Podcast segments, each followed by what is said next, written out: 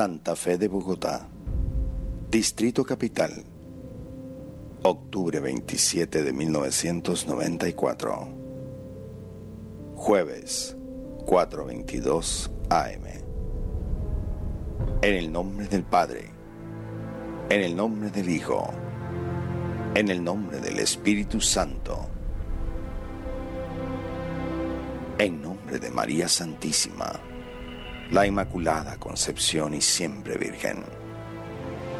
Gloria al Padre, gloria al Hijo, gloria al Espíritu Santo. Amén. Amén. Amén. Director Presidente. Jesucristo. Jefe de redacción. María Santísima. Colaboradores. Equipo de ángeles. Secretario. Lino Sevillano. Tiene la palabra el director presidente.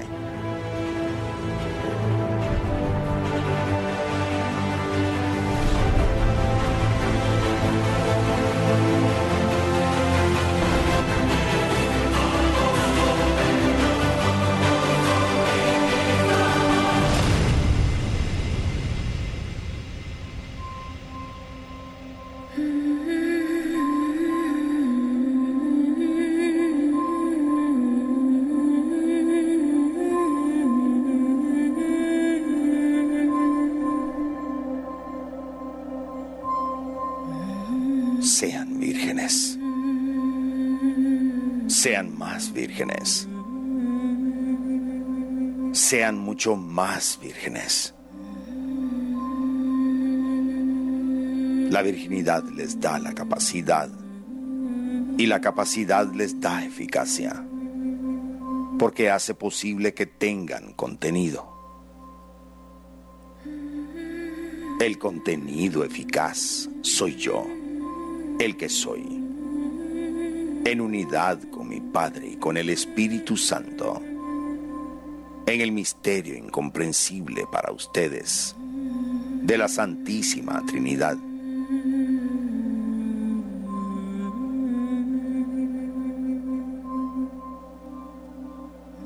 Empiecen por descubrir su dignidad en este hecho sobrenatural y misterioso. Si Dios es quien les da contenido, es porque la capacidad de ustedes es pensada para Dios. Por eso, siempre serán incompletos mientras Dios no sea el complemento substancial de ustedes. Esa capacidad es la pureza, virginidad o limpieza de todo lo que no es de Dios.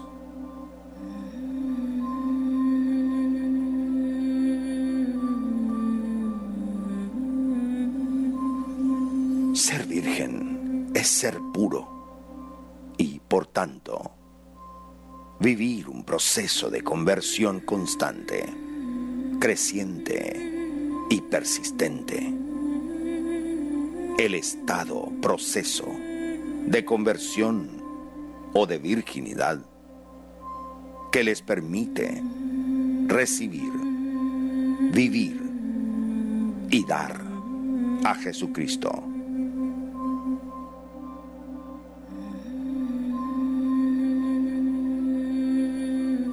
La acción constante, insistente y persistente del malo, mi enemigo, está dirigida a interrumpir ese proceso por todos los medios que él cree eficaces, aprovechando toda clase de oportunidades, a tiempo y a destiempo.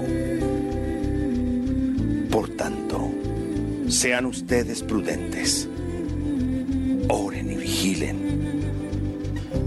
oren y vigilen, oren y vigilen, e imiten a María Santísima, la Inmaculada Concepción y siempre Virgen, Madre, Maestra y modelo para ustedes.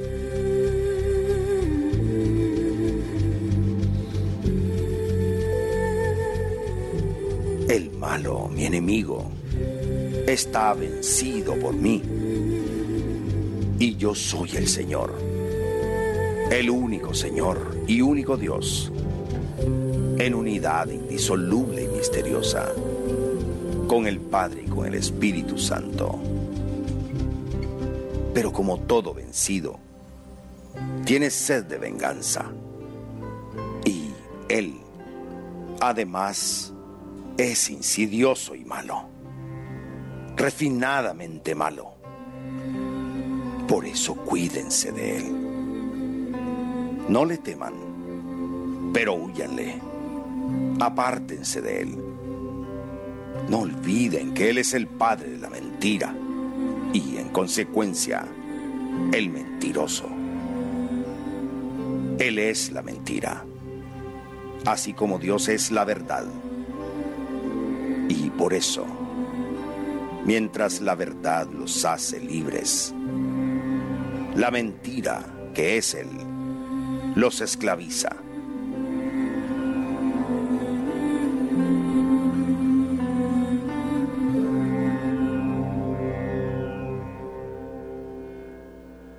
Ser virgen es, entre otras cosas, no ser mentiroso. El mentiroso es un condenado, alguien que, como los insectos en una telaraña, no tiene libertad y está en peligro constante e inevitable, a menos que corte en su totalidad esas ataduras. Cortar ataduras es ser virgen. Este tiempo en el que viven está minado por infinidad de redes camufladas. Las artimañas del malo, mi enemigo, son incalculables. Y esas son sus redes. Él tiene agentes oficiosos en todas partes quienes le sirven con esmero, pero usando sus mismas artes, siendo el camuflaje la primera de ellas. El camuflaje hace que se vea la mentira como verdad, el mal como si fuese el bien. Y en su simulación, el mal como si fuese el bien y en su simulación, la mentira y el mal se revisten con tal arte que fascinan y subyugan al incauto. El riesgo que los amenaza no es natural. Entiéndanlo. Su fuente es sobrenatural y por ello superior, sin comparación a las fuerzas defensivas de ustedes, propias de su naturaleza. Combatir y vencer la no virginidad reinante o artimañas del enemigo es adentrarse en las zonas de Dios. Solo desde ellas se es eficaz e inmune. Esa área es la virginidad en la cual Dios es el Señor. Ascense, ascense, ascense, sean vírgenes. Para eso, examínense con humildad y con prudencia. Deténganse y métanse dentro de ustedes para descubrir su propio estado interior.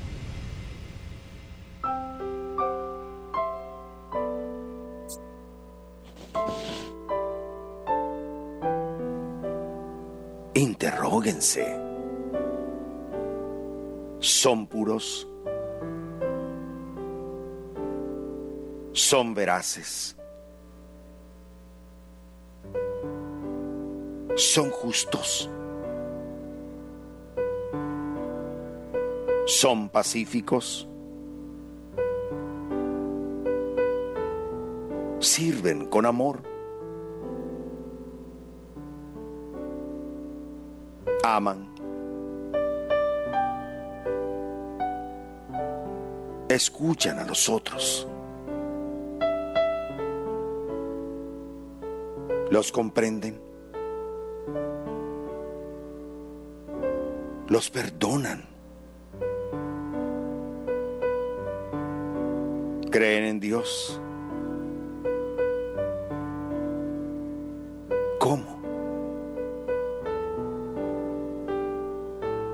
¿Hasta qué grado le creen? ¿Por qué le creen? confían en Él? ¿En qué medida? ¿Él es el Señor de ustedes? Es su único Señor. ¿Tienen otros señores? ¿A quién prefieren en todo momento? En las alegrías y en las penas, cuando nada necesitan y cuando necesitan todo. ¿Creen que la virginidad es necesaria o se burlan de ella? ¿Creen que les hace falta para ser verdaderos creyentes, seguidores de Cristo?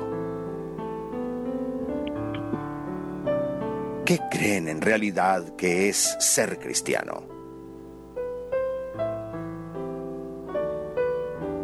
¿Cómo creen ustedes que deben obrar los cristianos?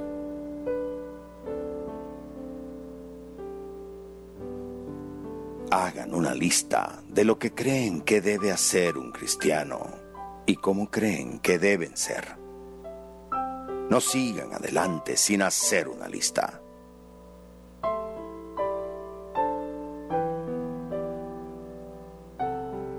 Cuando la hayan hecho, respondan. Así hacen y así son ustedes.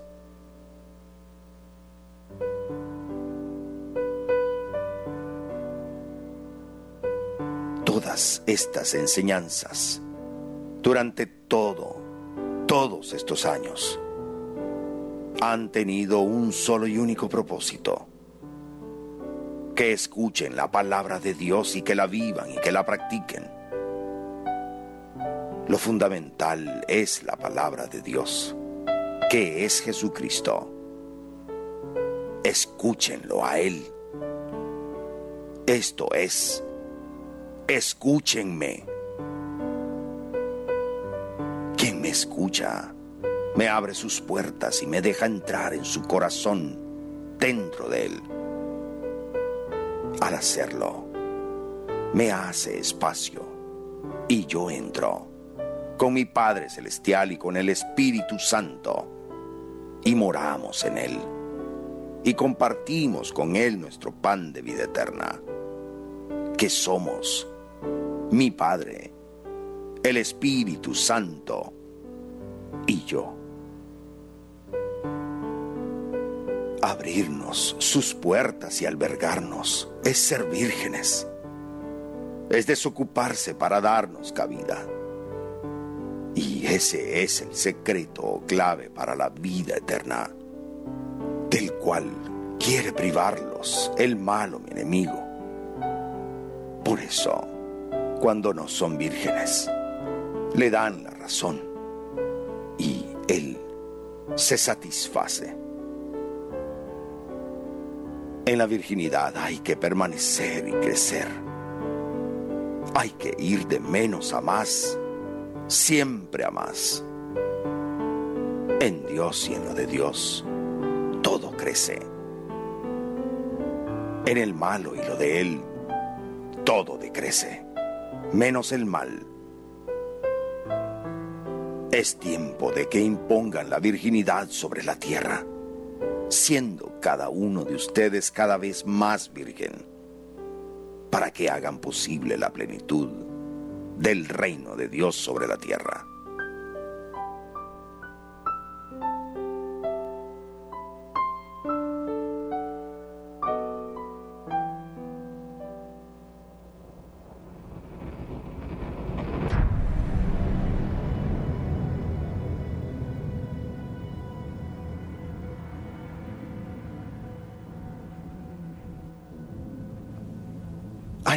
Cosas que parecen inocentes y sin ninguna trascendencia, pero que son demasiado peligrosas.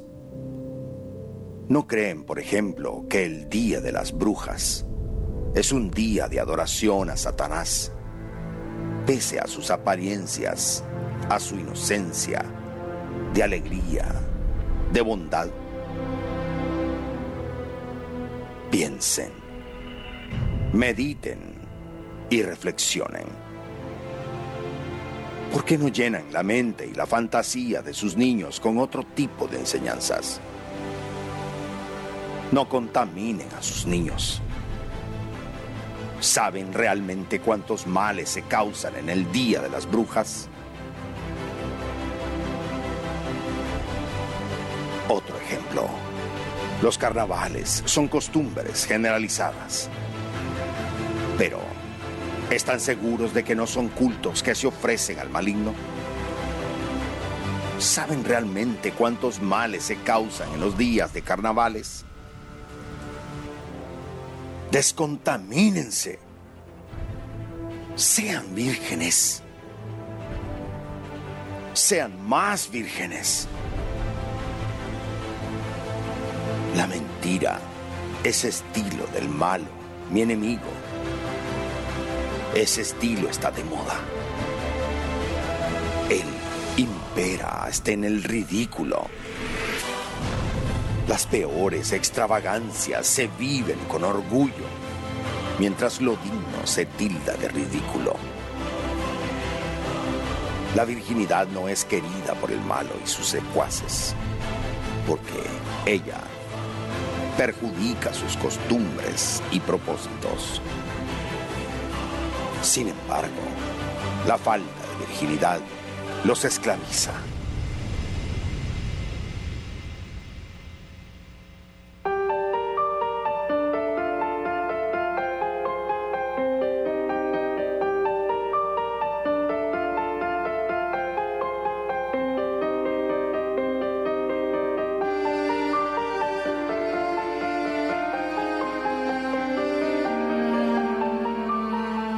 Lección número 822. La mentira es la peste capital. 1. Nada hay peor que la mentira. 2. La mentira es el propio Satanás. Por eso causa tantos males. 3. La mentira y la falta de virginidad se identifican. 4. La mentira hace esclavos. Esclaviza. 5. El mentiroso es el verdadero esclavo porque su esclavitud parte de su propia voluntad. 6. La mentira y el desamor también se identifican, porque ambos son atributos del malo, mi enemigo. 7. La mayoría de las graves enfermedades que aniquilan al hombre se originan en la falta de virginidad, que al fondo es la mentira.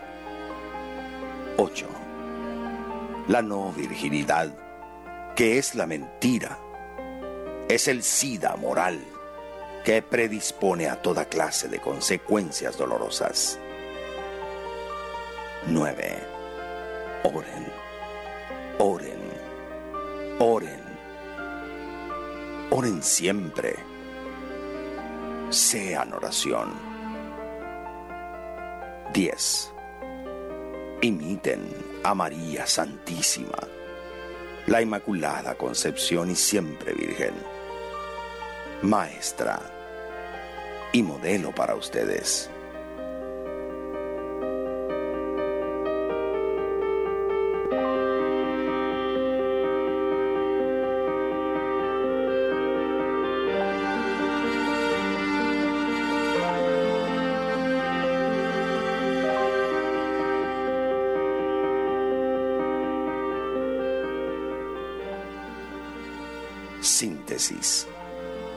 Sean vírgenes. Huyan de la mentira, que es una de las formas de la no virginidad. Por hoy basta. Bendiciones. Bendiciones. Bendiciones. 6:45 AM. Repitan, Dios mío, limpia mi corazón para que hoy día haga tu voluntad y esté contigo. Amén.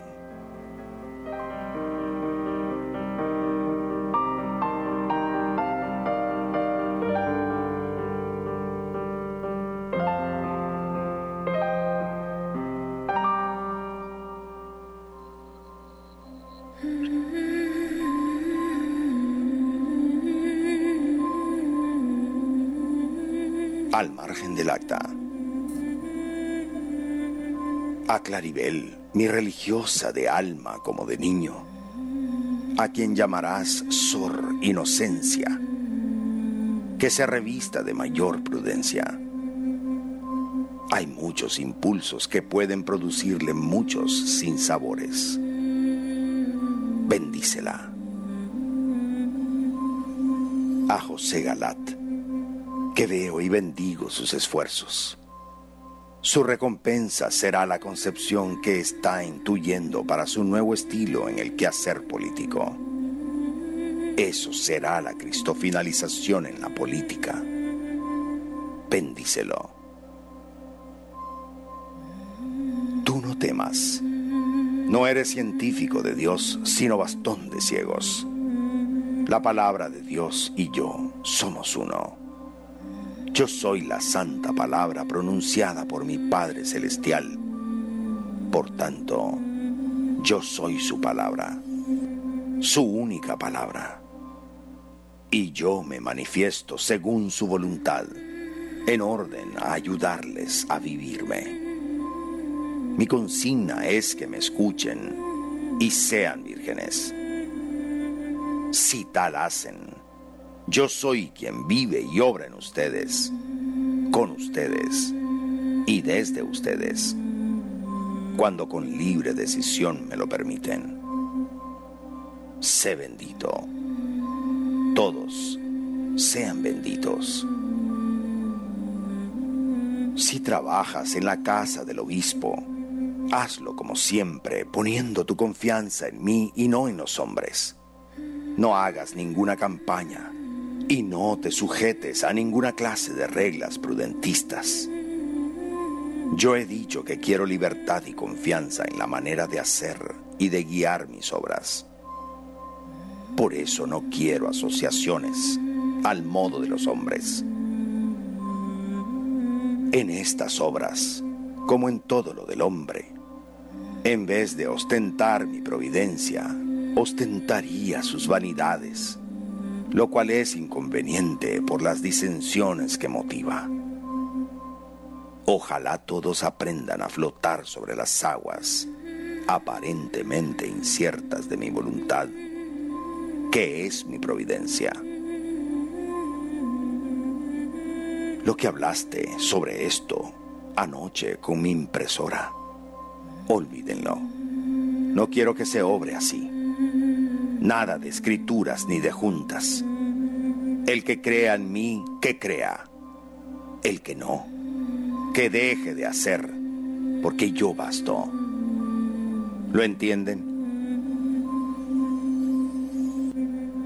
Hay muchos que se están moviendo en la espiritualidad con inquietudes humanas, y hacen proliferar pequeñas divisiones alimentadas por la necesidad, según sus criterios, de ayudarme a salvar mis obras. Que frenen sus impulsos. En lugar de ayudarme, me entraban y sin proponérselo, en la mayoría de los casos, se convierten en agentes oficiosos del malo, mi enemigo igual que cuando Pedro quiso ser prudente. Las dos comunidades, lo mismo que la espiritualidad en general, pese a todas las torpezas, flotarán y crecerán, porque yo soy su fundador. Ojalá sus integrantes dejen de ser niños y se dejen moldear. Muchos obran con soberbia y son indóciles mientras se sienten víctimas y como tales se hacen complacer por los consejeros imprudentes que no dejan que el artista golpee la piedra que él talla a su manera y según sus conveniencias y sus planes. El grupo de los padrinos debe ser prudente, muy prudente. Y en esto, quien tenga oídos, que oiga. Esta obra mía es demasiado grande. Por eso no es fácil visualizarla en su conjunto. Y por eso también muchos, por imprudencia y por miopía, se oponen a mis planes con sus diversas necedades. Déjenme hacer. No sean insensatos. Y que las piedras que están siendo moldeadas si quieren llegar a hacer obras de arte, que no se rebelen. Las insatisfacciones de hoy, cruces que deben cargar para seguirme. Mateo 16, 24. Serán las glorias del mañana. Quienes renuncien por soberbia, sepan que están comprando con sus imprudencias las comodidades transitorias del joven rico llamado de ese modo únicamente en el Evangelio, porque nada dignificante se escribe del cobarde y del soberbio. La corona y el premio son de quien se esfuerza. ¿Lo entienden? ¿Me entienden? Alguien te va a consultar algo hoy. Al responderle, Muéstrale esta acta. En ella está la respuesta. Sepan que tengo sed. Me darán de beber. El agua que yo necesito es la virginidad de ustedes. Me saciarán. Todos sean benditos.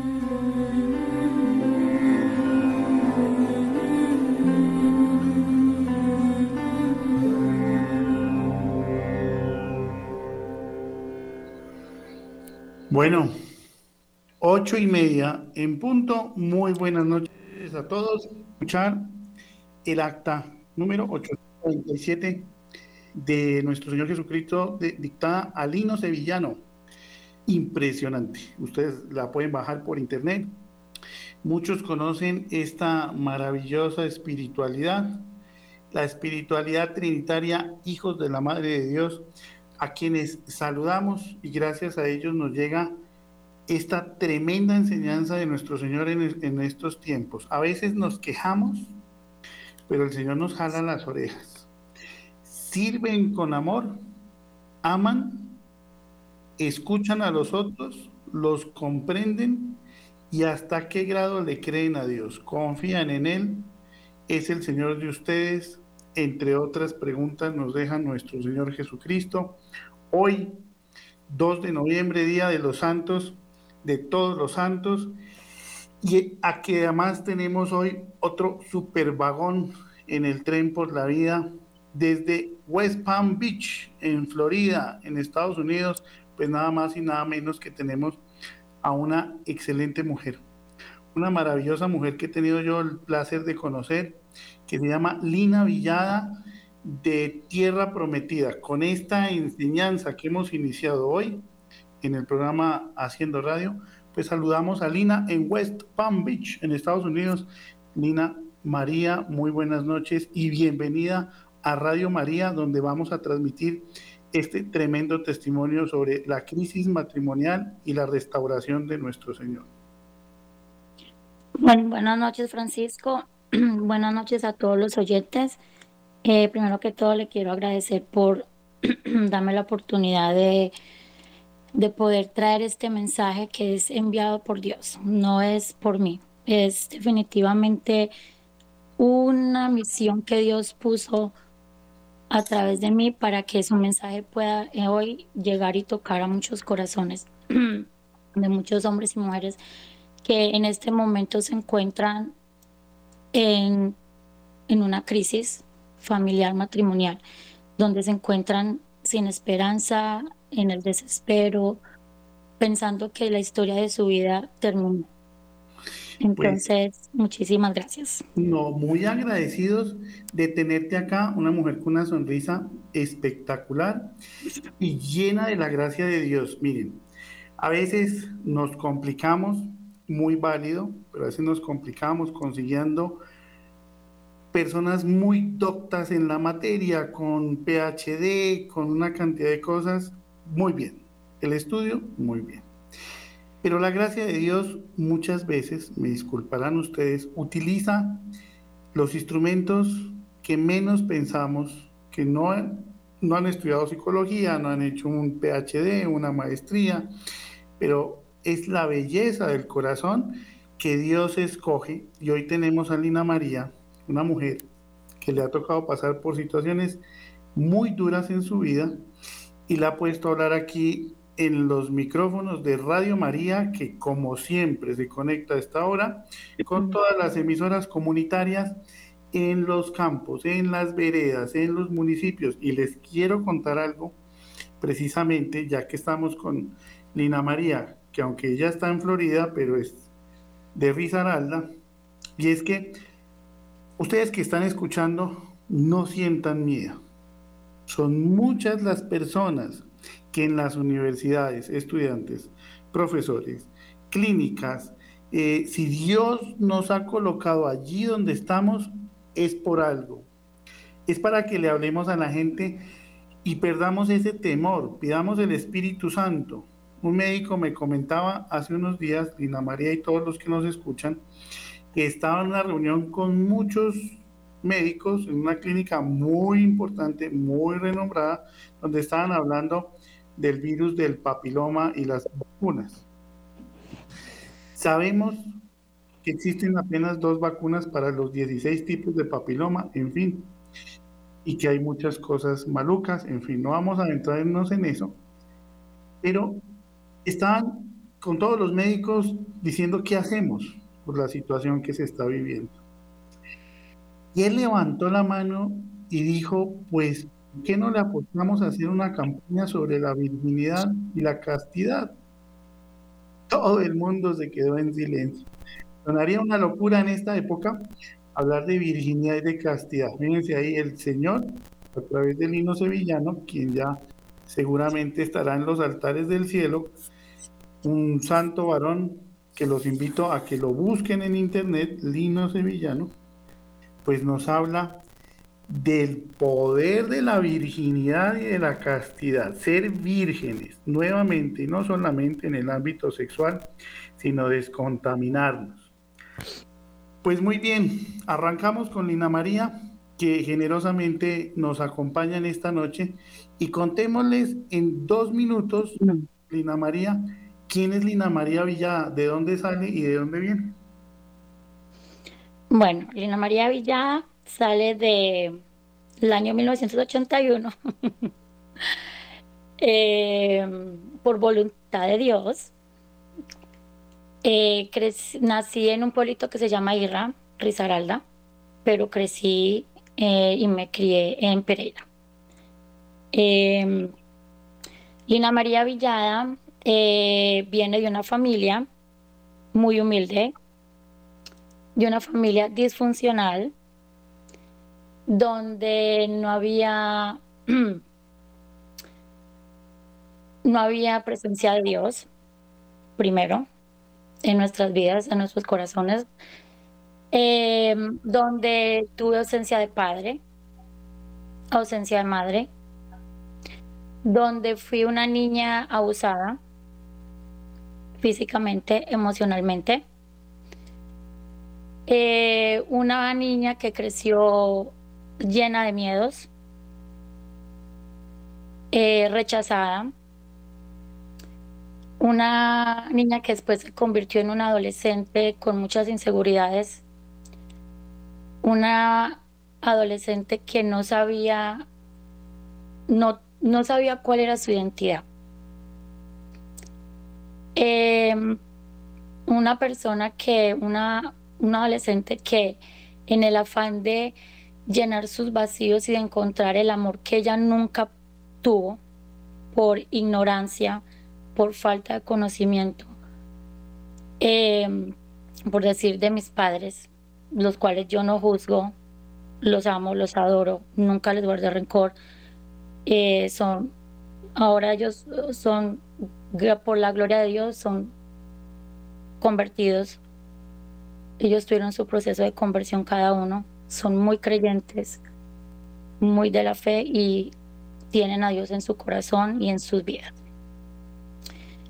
Em, por todas las causas, decir que por todas esas heridas, yugos, ataduras, cadenas que traigo desde mi infancia, desde generaciones atrás, eh, siempre fui esa niña prohibida, siempre me sentí rechazada, llena de miedos, de miedos absurdos muchas veces, que solamente yo me cuestionaba, pues nadie los pues yo no lo expresaba, pero así era como yo me sentaba, me sentía. Em, una persona que siempre estaba en busca de afecto y cariño y siempre que yo quería encontrar ese afecto y cariño, lastimosamente lo encontraba en personas que no me podían brindar y dar ese afecto y cariño que yo necesitaba y deseaba.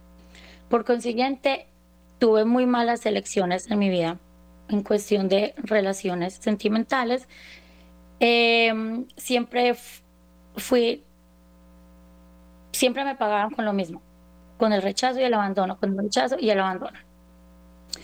Em, viví mi vida tratando de ser feliz, entre comillas, viviendo la vida como yo veía que los demás la vivían. En libertinaje, en vanidad, eh, llenando vacíos con cosas que obviamente no eran, no venían de Dios, sino eran sanas para, para mi corazón, para mi vida. Y, y así viví toda mi adolescencia, viviendo la vida loca. Después conocí a mi esposo, el que es mi esposo, en el 2000 Dos, conocí a mi esposo. Eh, fue de esas traguitas así que uno dice a primera vista, que yo dije, ay Señor, el que yo siempre había pedido así, ojitos azules, monito y así, así, porque ese era literalmente el que yo, el que yo me soñaba, así, el físico era ese, ah, igualito. Y, y me llegó y yo, ay, no, este es el que yo le pedía a Dios así, monito ojos azulitos. Y lo conocí en un juego de fútbol y de ahí comenzamos nuestra historia. Comenzamos un noviazgo. Eh, digamos que desde el comenzamos mal, mal. Comenzamos muy mal, eh, pero sin embargo seguíamos juntos. Eh, ahora entiendo el por qué, el por qué a pesar de tantas situaciones y crisis que vivimos, seguíamos juntos. tuvimos una relación de novios por un par de años, nos casamos por lo civil. Yo no me quería casar por la iglesia, yo no, yo no conocía de Dios en ese, en, ese momento. Yo sí conocía de Dios, que Dios existía, vive en el cielo y ya, y que el que le reza le va bien y ya. Pero la verdad no, nunca tuve la presencia de Dios, nunca lo conocí, nunca tuve experiencia con Dios. Em, yo no, yo no era, yo no era de las que pensaba que se quería casar por la iglesia. A mí me daba igual si me, si vivía en unión libre, si no. Y como a mí nunca me propusieron matrimonio, pues, pues yo, ah, bueno, pues así, pues mejor. ¿Para qué se casa? Si yo lo que veo es que todos los que se casan por la iglesia salen divorciándose. Ay, no, qué pereza. Mejor me quedo así. Ese era mi plan, ese era mi pensamiento. Y por misterios de Dios, em, resulta ser que a mí me faltaba un sacramento, que era la confirmación, y del cual yo nunca me acordé, no le, no, no le mostraba importancia, no, sé, no lo creía importante en mi vida. Después de un par de años ya de estar en esta relación, a los pocos años comenzó la crisis éramos una pareja tóxica. De esas tóxicas que te quiero y te odio, pero no te dejo. Entonces me comencé a sentir más el vacío, me comencé a sentir más frustrada, mm, no me sentía feliz, no me sentía contenta. Entonces yo todo se lo achacaba a mi esposo en ese tiempo, bueno, mi novio y mi esposo. Em, sin embargo, pues yo siempre guardaba como la esperanza por ahí de que no, eso va a cambiar, yo lo voy a cambiar, porque pues eso es lo que el mundo dice, así es como se cambia un hombre, eh, yo voy a hacer esto, voy a hacer lo otro con mis ideas, lo voy a cambiar, yo voy a cambiar esta situación. El caso tal es que por razones misteriosas de Dios, se llegó un punto en mi vida que yo ya me sentía tan desesperada de sentir ese vacío en mi corazón que ni yo misma entendía qué era. Pero llega un momento, eh, Lina, eh, que tú me cuentas que llega un momento en que tú lo, lo tienes endiosado a él, ¿cierto? Es tu Dios, es tu primer mandamiento, es tu todo. Y esa es parte como de esa purificación que el Señor te está poniendo en tu vida. Exactamente. Él desde el primer momento que yo lo conocí, Él se volvió mi Dios. Desde el primer momento que yo entré en relación con Él, Él fue mi Dios. Él, él era por lo único que yo pensaba, por lo único que yo existía, vivía, para mí no existía ningún otro Dios, o sea, para mí Dios, sinceramente Dios no vivía, o sea, Dios no estaba en mi Dios, yo no tenía conocimiento de Dios, un, conocimiento muy lejano, simplemente de palabra y ya. Sin embargo, a través de, de esa relación, a unos pocos años ya de, de tener una relación y que la relación ya se puso tóxica, yo ya veía cosas en mi esposo que pues que yo sabía, tenía conciencia de que no eran sanas, que no era algo como, como lo que una mujer espera de, de un hombre, ¿cierto? Pero sin embargo yo me hacía la de las gafas verdes y yo simplemente seguía así. Y después se llegó ese momento en el que yo le cuento, Francisco, que fue cuando yo comencé a sentir ese vacío en mí que yo ni me explicaba qué era. Y alguien me guió en ese momento y me dijo, eso se llama, eh, eso es un vacío, tienes el vacío de Dios en tu corazón. Y a mí eso como que me sonó y yo, ¿Mm? vacío de Dios. Y yo, pues era. Y yo, ¿será que sí? Porque es una cosa toda rara lo que yo siento, como que a mí nada me complace, nada, absolutamente nada. Y desde ahí comencé a buscar un poco de Dios comencé a buscar un poco de Dios. Entonces después lo comencé a buscar y ya después con el tiempo mi relación seguía de peor en peor, no mejoraba. Por razones, eh, entonces ya después eh, yo tenía, em, llegué a un grupo de oración, me congregué en ese grupo, después me dio el deseo de tener mis sacramentos al día, que era mi confirmación, entonces me confirmé, hice catequesis. Después me dieron deseos de comulgar y entonces en la iglesia me dijeron que yo no podía comulgar porque yo vivía en unión libre, yo no estaba casada por la iglesia. Entonces, esa fue como mi excusa, ¿cierto? A pesar de que yo decía, y yo pensaba, no, yo no me voy a casar por la iglesia porque a mí la, verdaderamente el sacramento me va y me viene, pero Dios ya venía poniendo ese deseo en mi corazón de conocerlo, de acercarme a Él. Y aún yo en mi vida mundana, yo, yo pude sentir y pude conocer a Dios. Él me encontró, yo tuve una experiencia con Él, yo escuché su voz, yo lo sentí que Él me estaba llamando. Me casé por la iglesia. Obviamente, yo pensaba, no, me caso por la iglesia, la bendición de Dios, y aquí fue hasta la eternidad. Esto es pan comido, pues todo normal, como todas las parejas, con altibajos, subidas y bajas, pero ah, con la bendición de Dios eso me va bien. Nos casamos por la iglesia, yo ya tenía un, ya teníamos nuestro primer hijo de dos años. Y nos casamos y nuestra relación seguía igual.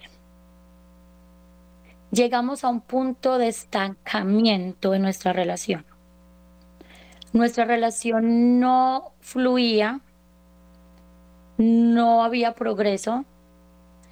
Era un estancamiento de parte de los dos, de los dos. Entonces, ¿qué pasaba? Yo en mi ceguera, en mi ceguera espiritual, mi esposo en su ceguera, él en sus luchas, yo en mis luchas, estábamos viviendo de expectativas, estábamos viviendo de codependencia. Yo esperaba que mi esposo me hiciera feliz, pues porque para eso me casé con él y él esperaba lo mismo de mí. Pues, pues si mi esposa no me hace feliz, pues yo tampoco la hago feliz. Yo, sin embargo, siempre tuve la esperanza de que mi matrimonio podía llegar a ser lo que yo siempre soñé, darle un hogar a mis hijos estable, que mis hijos no tuvieran que vivir la misma historia que yo viví, crecer sin un papá, ausencia de papá, sin una familia unida.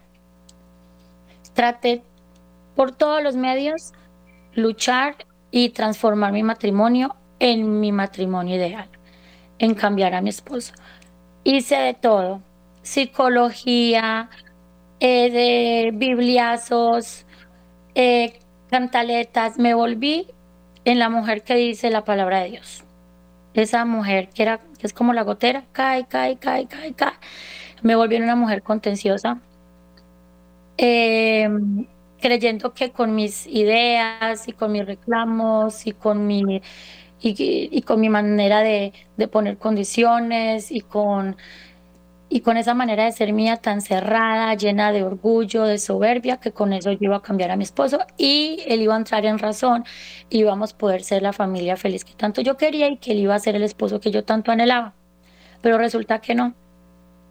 Resulta que yo no me daba cuenta que yo estaba poniendo mucho de mi parte para contribuir a la destrucción de mi matrimonio.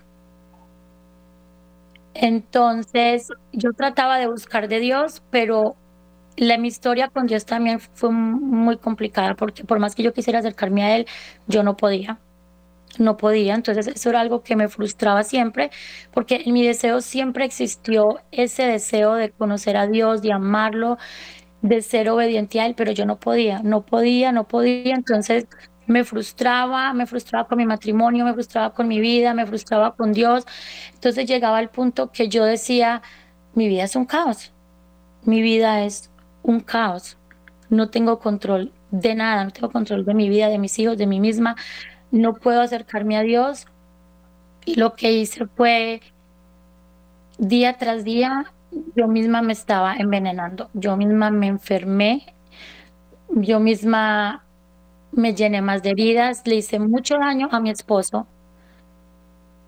Yo creyéndome sabia, lo que hice fue que llené de más heridas a mi esposo ignorantemente, sin saber lo que estaba haciendo. Mi esposo es una persona que también tiene sus heridas, viene con una historia, pero yo no, yo no, yo no, yo no lo sentía así, yo no lo aceptaba, yo simplemente pensaba en mi egoísmo, en mi egoísmo, porque a mí, porque yo no soy feliz, porque mi esposo es así, porque no me trata así, porque es así, pero ¿por qué? Pero, y mi esposo igual. Entonces nos pasamos 20 años de nuestra vida sentados cruzados de manos, esperando quién daba el primer paso, quién amaba a quién primero, eh, esperando a que un milagro literalmente así, pero de esos milagros mágicos, así, pum, de la noche a la mañana pasara. Yo, sin embargo, yo seguía tratando de buscar de Dios y yo le decía a Dios en mis pocas oraciones, fui una mujer muy tibia, fui tibia, no fui la mujer ferviente que le entregaba todo a Dios, no, no lo fui. Me costaba mucho, pero yo sin embargo, yo le oraba a Dios y yo, Señor, mira, cambia mi esposo, ¿cuándo lo vas a cambiar? Qué rico que mi esposo fuera así, qué rico que mi esposo fuera allá, qué rico que mi matrimonio fuera así cuando yo escuchaba otros testimonios. Pero yo no me daba cuenta de lo que yo tenía por dentro. Yo sí tenía conocimiento, Dios me comenzó a revelar en ese camino que había muchas cosas en mis feas, muchas heridas que yo tenía que sanar, que yo estoy, que yo tenía muchas ataduras y él ya venía llamándome, él ya estaba tocando la puerta de mi corazón desde hace mucho tiempo, él me lo estaba advirtiendo, él me estaba llamando y me llamaba y me llamaba y me llamaba mi amor, mi hijita, venga para acá, no es para allá, es para acá, mira. Él ya me estaba mostrando lo, el camino que iba, que yo estaba siguiendo si yo no lo obedecía a él, si yo no me volvía a él, pero no. Yo era de esas ovejitas rebeldes, rebeldes que así me cojan y me pongan acá y me amarren. Yo volvía y me desamarraba y yo me iba y yo seguía por donde a mí me daba la gana, yo hacía mi voluntad. Porque en mi ideología, en mi pensamiento, yo no le creía a Dios, por más deseo que yo tenía en mi corazón de amar a Dios y de conocerlo, yo no le creía a Dios. Yo no le tenía fe a Dios. Yo pensaba que eso para mí, que tal vez yo no calificaba para, para un milagro en mi vida. Entonces yo decidí hacerlo con mis fuerzas. 20 años estuve luchando con mis fuerzas. 20 años traté de cambiar a mi esposo. 20 años traté de cambiar yo misma por mí misma. 20 años traté de, de ponerle orden a mi vida. Y de esos 20 años solamente quedó frustración y amargura. Eh, ya después de un par de años para acá, digamos de hace dos años, eh, nosotros vivíamos en, en una ciudad que se llama New Jersey y decidí mudarme para Florida, para West Palm Beach, con mi familia que se mudó para acá. Mi esposo no quería mudarse, pero yo lo hice contra de voluntad de él. Por miedos, por, por no darle el respeto a él, por hacer lo que yo quería, porque era lo que eh, porque era lo que yo creía que era lo que me iba a hacer bien a mí iba, y yo iba a estar bien. Y yo pensaba que con un cambio de ciudad nuestra, nuestro matrimonio iba a cambiar, que era lo mejor para nosotros. Nos mudamos para Florida, mi esposo no se mudó conmigo, él vino, me trajo a Florida yo me quedé acá unos meses esperándolo a él, pero mientras yo lo esperaba, yo vivía muy infeliz y muy intranquila.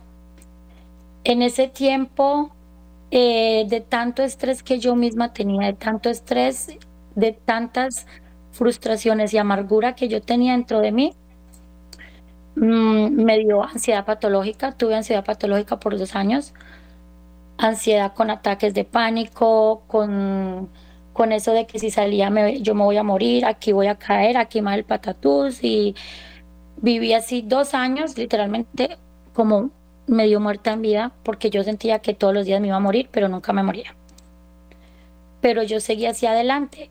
Yo sabía que era un problema mental, que era un desbalance del sistema nervioso, que no era nada grave, que yo no estaba loca, entonces yo decidí enfrentarlo sola con la ayuda de Dios, porque Dios estuvo ahí. Aunque yo no lo tenía presente, yo no estaba cerca de Él, pero yo sé que Dios me sanó y Dios estuvo ahí y me dio la fuerza y la gracia para yo vencer la ansiedad sin necesidad de medicamentos ni pastillas.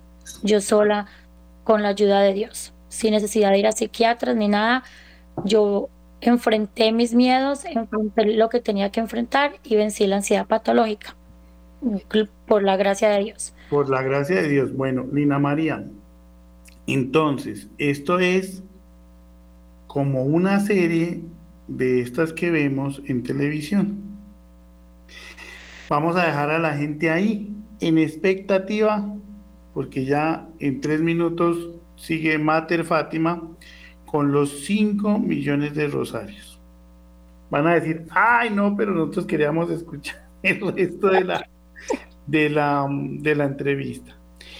Ustedes se van a dar cuenta el cambio que va a haber de este punto a la siguiente parte de la historia. ¿Por qué? Yo lo he visto y lo he presenciado. El Espíritu Santo toma a esta mujer y nos empieza a enseñar la ciencia del matrimonio. Entonces, es promesa que de hoy en ocho días, todo el programa vamos a escuchar al Espíritu Santo a través de Lina María.